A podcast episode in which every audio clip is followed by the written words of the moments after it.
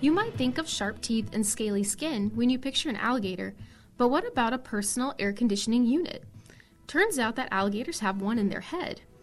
University of Missouri anatomy professor Casey Holliday traveled to the St. Augustine Alligator Farm in Florida to study alligators. He discovered that the alligators have holes in their skulls that act as a built in cooling system. And one of the things that we discovered through this process is that it's really hard to actually get a picture of the roof of an alligator skull in the wild because they're always off away from you and they're dangerous to approach. So being at the farm allowed us to actually get up and over fences and take pictures and images and videos of alligators from the top down, which was the data that we really needed to kind of test the anatomy. Holliday used thermal imaging to study the blood vessel filled holes, which help cool the alligators in the heat. Then, Holliday looked at a bigger and older predator.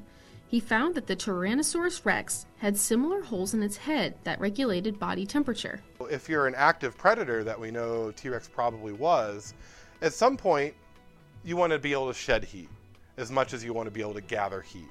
And so having a, a, a bed of capillaries basically up here in the skull roof provides a mechanism for these types of animals to be able to collect heat or shed heat. The discovery could help those who study and care for large animals better understand how they stay cool and beat the heat. I'm Kaylin Riley with the Mizzou Spotlight on Science.